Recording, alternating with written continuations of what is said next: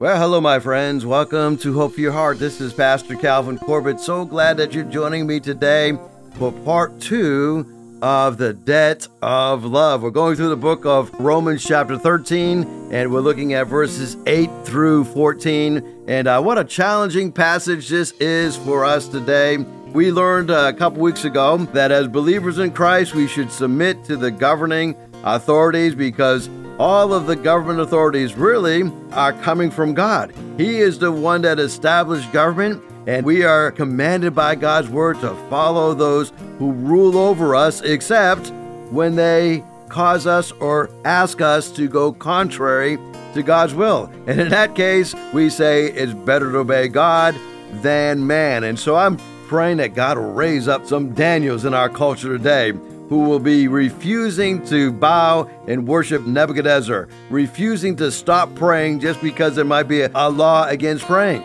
You see, that ought to be part of our lives.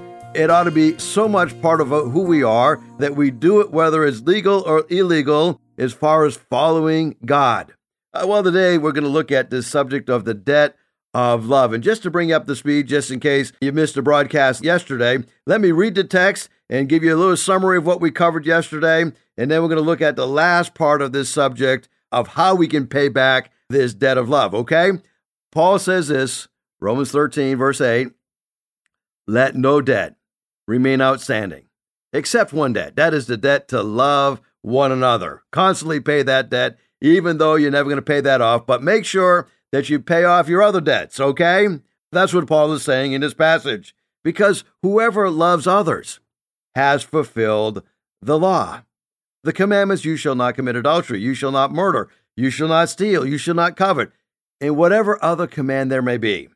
They're summed up in this one commandment love your neighbor as you love yourself. Love does no harm to your neighbor, therefore, love is the fulfillment of the law. Paul here gives the Ten Commandments and he deals with the Ten Commandments in relationship to our neighbor. So if I really love somebody, I'm fulfilling the commandment by not committing adultery. If I really love somebody, I'm not going to murder them. If I really love somebody, I'm not going to steal from them. If I really love somebody, I'm not going to covet what they have. And another commandment he says can be summed up love your neighbor as you love yourself. Because if you love somebody, you don't do harm to them. Therefore, love is the fulfillment of the law. So Paul reminds us that we shouldn't be complacent. Verse number 11. And do this, understanding the present time. The hour has come for you to wake up from your slumber, because our salvation is nearer now than when we first believed. Do you get what Paul's saying here? He's reminding us that today we're one day closer to the fulfillment of our salvation by getting our glorified body. He says, The night is nearly over, the day is almost here. So put aside those deeds of darkness. Put on the armor of light. Behave decently, as in the daytime, not carousing, not in drunkenness, and not in sexual immorality and debauchery, not in dissension, not in jealousy. Rather, clothe yourself with the Lord Jesus Christ. Don't think about how to gratify the desires of the flesh. So, three things we want to do today. We want to explain what is the debt of love. Then we, secondly, want to look at this subject of why do I owe this debt of love? And then we'll conclude by talking about how we can pay that debt of love. So, Paul is not prohibiting borrowing. He is prohibiting borrowing amount of money that you cannot pay back or you refuse to pay back. Jesus himself talked about borrowing. He says, Give to the one who asks, and don't turn away from the one who wants to borrow from you. And now, unfortunately, we are way over debt as an American citizen and as a country as a whole. We have debts that we cannot pay. And matter of fact, I think that's part of the judgment upon our culture, upon our country is that we're going to have this debt that is one day going to, and I don't know when this is going to happen, but one day it's going to overcome us because the Bible is very clear that the one who borrows money is a slave to the lender. We're controlled by the lender. And we know this on a personal debt, right? Some of you may be experiencing a high level of stress because you're not able to meet your financial obligations. uh, you can't pay off your credit cards every month and you're having trouble making your car payments or your home payment on, on your mortgage or, or your rent. And I want you to know that the Lord can help you through that. And uh, oftentimes it takes us a while to work through our debts. And I think the reason God doesn't often give us instant freedom from our financial debt is because He knows we're going to go right back into it if He delivers us too quickly. So come up with a plan, prayerfully seek God's face about how you can manage your debt. And we are living in such a day and age that some people say, uh, you don't even worry about paying off all your loans, right? Uh, just go ahead and run everything up, and, and then when you die, that'll be somebody else's problem, right? That's kind of a bad way of looking at things. That's definitely not a Christian way of looking at things. I mean, as believers, uh, we want to leave a legacy to our children and to our grandchildren. Not that we got to leave them a big nest egg. I'm not talking about that, but we certainly don't want to leave them a whole lot of debt and leave them a whole lot of stress in their lives because we didn't manage our lives well.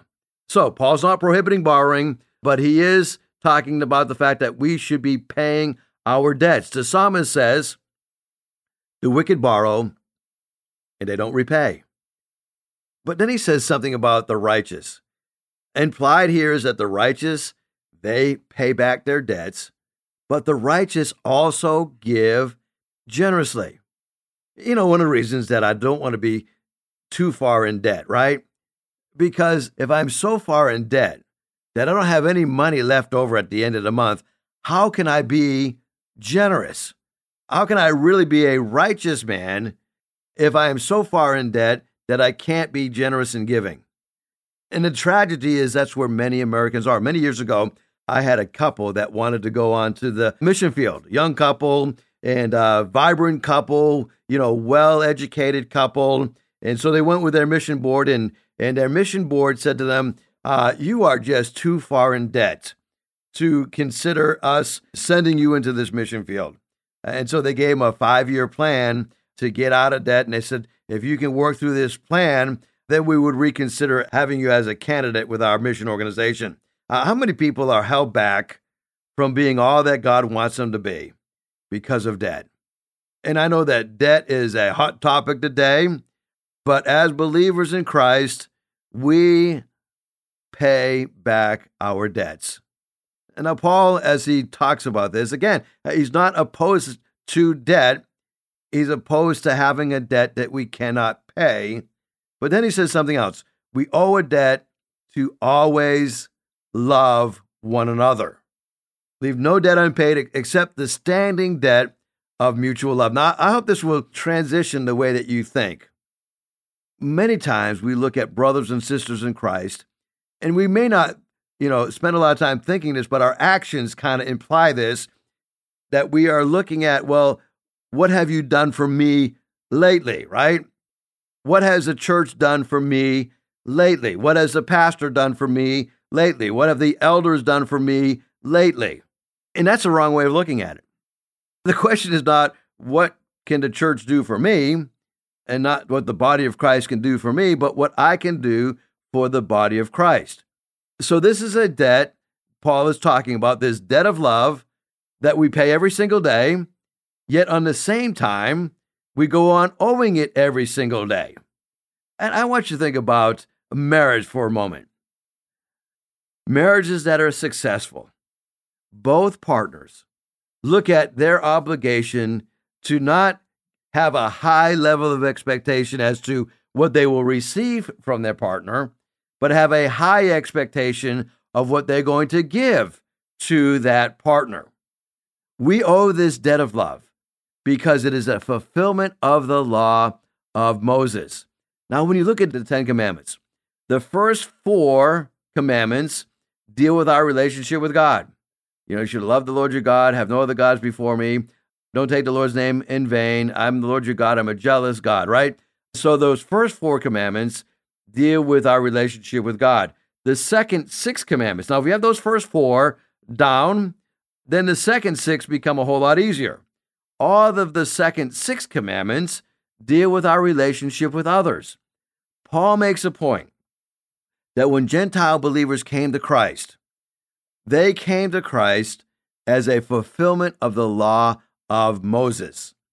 The law of Moses was broken, and the law of Moses required a justification or payment for the breaking of that law. And so Paul drives home that point that as Gentiles come to the church, they are not expected to become Jewish converts, they are Gentile converts. Uh, they are no longer under the legal restriction of the Mosaic law because Christ fulfills the Mosaic law. We read yesterday uh, from the book of Acts, Acts chapter 21. Let's also look today at Acts chapter 15, verses 1 through 5. We see the same problem taking place. Certain people come down from Judah to Antioch and they're teaching the believers that unless you are circumcised, according to the custom taught by Moses, you can't be saved. Now, this brought Paul and Barnabas into sharp dispute and debate with them. So, Paul and Barnabas, they're, they're appointed, along with some of the other believers, to go to Jerusalem. This is called the Jerusalem Council. They're having this debate to settle this question. They go to Jerusalem to see the apostles and the elders about this question. So, this has become a big uh, center of controversy within the early church. So the church sends them on their way, and as they're traveling through Phoenicia and Samaria, they told how the Gentiles had been converted. This news made all of the believers very glad, right? People getting saved, all the believers were happy about that. When they came to Jerusalem, they welcomed them into the church. They welcomed the apostles and the elders, uh, and they gave a report about everything that God had done through them. Then some of the believers who belonged to the party of the Pharisees, stood up and said this. Now, it's great to have these Gentiles, and I'm paraphrasing a little bit what happened here. Great to have these Gentile believers joining us, but these Gentiles must be circumcised and required to keep the law of Moses. And so here is the big debate, right? Uh, so Paul and Barnabas deals with it. And verse number 28, Acts 15, Paul says, For it has seemed good to the Holy Spirit and to us to lay no greater burden on them than these requirements. It's basically a requirement of a changed life. No longer worshiping idols, no longer involved in sexual immorality. So Paul says we have this freedom in Christ, and we're not asking Gentiles to carry a burden upon them to keep the law. And he's also reminding the Pharisees that, oh, by the way, uh, you couldn't keep the law either. Uh, nobody is able to keep the law. We're all law breakers. We didn't become believers because we kept the law, because we couldn't keep the law. We came to be believers because somebody paid the penalty for our sins when we broke the law. So Paul is driving home the point that we have freedom in Christ. And he says this in Galatians For freedom, Christ has set you free. Stand firm, therefore, and do not submit again to the yoke of slavery. Don't go back to that old lifestyle, that slavery to sin. Look, verse number two I, Paul, say to you that if you accept circumcision, Christ will be no advantage to you. Let's stop right there because we don't want to miss this point. Paul is drawing a line in the sand and say, if you say you're saved because you're circumcised, Christ has no advantage to you. Christ is not your Savior. You're trusting your circumcision. You're trusting an act of the flesh to bring about your salvation. Verse number three, Galatians chapter 5.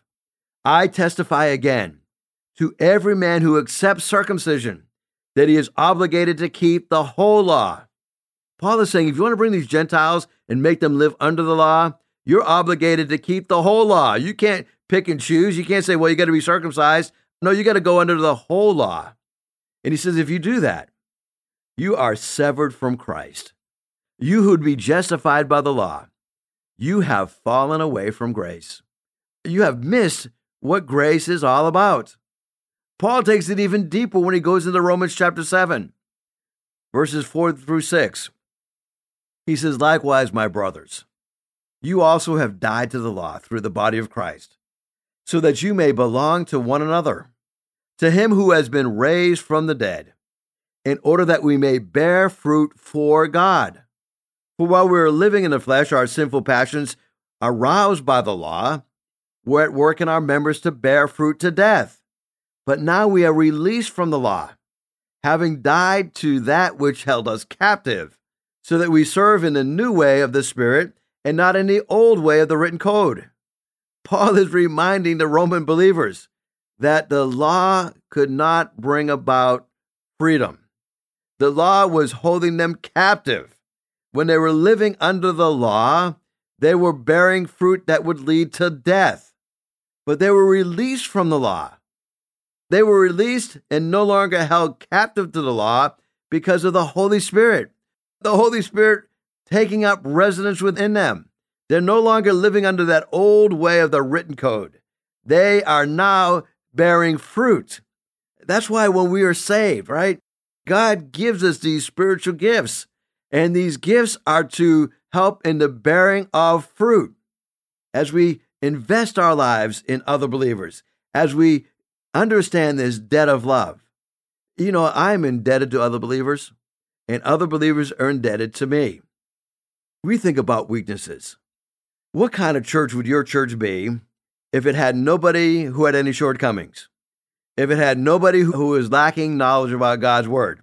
We wouldn't need teachers if everybody knew everything about the Word of God. That's why God raises up teachers so they can take God's Word and they can inspire those who are followers of Christ to grow deeper in their relationship with Christ. What kind of church would we have if nobody ever got sick and we didn't have to go visit people? or we didn't have to bring meals to people. We didn't have to serve people, right? You see, when you think about the giftingness that God gives us, not only are we set free from the written code of that old law, we have been freed up to become servants. And we're to spend the rest of our lives on this planet serving one another. You see, this debt of love we have is actually a fulfillment of the law of Moses. If you have been bona fide and truly born again, your life is different. You're heading in a whole new direction. You're not under the law. You're not under the law of Moses. You are fulfilling the law of Moses.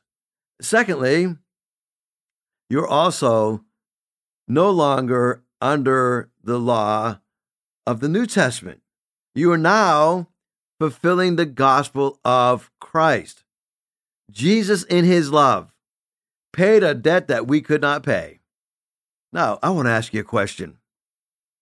Is there somebody you're having trouble loving? If so, I want you to know as a follower of Christ, the gospel of Christ can give you the capacity to love even the most unlovable. Jesus gave his disciples a new commandment. Now, what is this new commandment? John chapter 13, verse 34 A new commandment I give to you. This is Jesus speaking. This is red letter edition, right? That you love one another. Well, how am I supposed to love somebody? Just as I have loved you. You're also to love one another. Okay, I get how to do it. Why should I do it? Because by this, all people will know that you are my disciples if you have love one for another. Now, I love how Jesus gives concrete examples of how we are to carry out this new commandment. Paul does a similar thing. Maybe you're listening to me today and, and you're having a hard time loving your spouse. Maybe there's a man listening to me today and he says, Man, I, I am having a hard time loving my wife. And you don't understand, Pastor, the kind of wife that I have. She is very difficult to live with. She is very hard to love and uh, she doesn't respect me. Uh, she doesn't even really care too much about me. She kind of does her own thing, and I and I think sometimes she does things just kind of to poke the bear. That's the kind of wife I have. How am I supposed to love her? Well, Paul says, husbands, love your wives as Christ loved the church and gave himself for it. On the same level that Christ loved us. Now, Christ, who is perfect, loves us who are very far from perfect. If that which is perfect can love us, that which is imperfect, how much more should we be able to love our wives? You know, your life is going to be filled with people that need extra grace. And sometimes you might feel like you're married to that person who needs extra grace. And maybe you're saying, well, I can't love how Christ loved because I'm not Jesus and I'm not a perfect person. I can't love somebody perfectly. But that's okay. Paul says, then love your wives the way that you love yourself. Nowhere in the Bible do I find that we are to learn to love ourselves, right? It's kind of implied, and I think by human experience, we can say that each of us really do love ourselves, right? I mean, you spend 24 7 with you, and I spend 24 7 with me. The first thing that we do in the morning is we take care of our needs, right? Uh, the last thing we do at night is we take care of our needs. We make sure that we get clothed and fed and cleaned, and, and we make sure that we take care of ourselves. And, and so uh, uh I don't think that we need to worry about self love so much because I think we already got that one down pat, right? We kind of know how to love ourselves. Even when you think about the struggles that we have, uh, when we get depressed, right? We're feeling sorry for ourselves because we love ourselves so much and we don't think that we should be feeling this way about ourselves. And so, the best way to release yourself from depression, from anxiety, from looking inward is always being a servant of others. So, Paul says, Husbands, love your wives as you love yourself. Love your wives as Christ loved the church. Brothers and sisters in Christ, Love brothers and sisters in Christ like Christ loves brothers and sisters in Christ. Jesus said, John 15, This is my commandment that you love one another as I have loved you. Greater love has no one than this, than somebody to lay down his life for his friends. Now, if you forget everything else that I say today, I want you to try to remember this statement, okay? Uh, it always amazes me. Pastors spend hours and hours putting sermons together. And I'd say by Sunday afternoon, the majority of what the pastor says uh, is forgotten. Okay. That's why you need to have heavy doses of being in God's word and listening to God's word being taught. But here's a statement that I want you to remember people don't determine how I treat people. Let me say that again. People don't determine how I treat people. Jesus determines how I treat people. Now, sometimes people will treat me very well. And if that's the case, then I follow that good treatment, right? But a lot of times people don't treat me so well. And so what I'm going to do, respond in kind? Uh, there's so many people that have withdrawn from church because somebody didn't treat them right in the church. Now, it always amazes me how quick we are to drop out of church. I was reading an illustration one time talking about the fact that we will go back to McDonald's even though they mess up on our order over and over again but how quick we are to drop out of church because one little thing happens to us. So people don't determine how I treat people. As we look at the gospel, beloved, let us love one another. For love is from God. Whoever loves has been born of God and knows God. Anyone who does not love does not know God because God is love. Listen, when you're telling me you can't love somebody, you're really telling me that you don't know God. In this is the love of God that was made manifest in us God sent his only Son into the world so that we might live through him. In this we live. Not that we have loved God, but that he loved us and sent his Son to be the propitiation for our sins. And now, beloved, if God so loved us, we also ought to love one another. And we love one another by losing ourselves to others, by omitting selfishness, by valuing goodwill and by emulating Jesus. We just spelled out the word love. Losing yourself, greater love has no end than this, that he lays down his life for his friends, by omitting selfishness. Spend a lot of time in 1 Corinthians chapter 13. Love is patient, love is kind. And don't ask if somebody else is being that way to you, but ask if you are being that way to others. Are you being patient and kind to others? Love values good and goodwill. You know, we are God's workmanship, created in Christ Jesus to do good works. That's after salvation. And then we are to emulate Jesus, that new commandment that God gives us, that Jesus gives.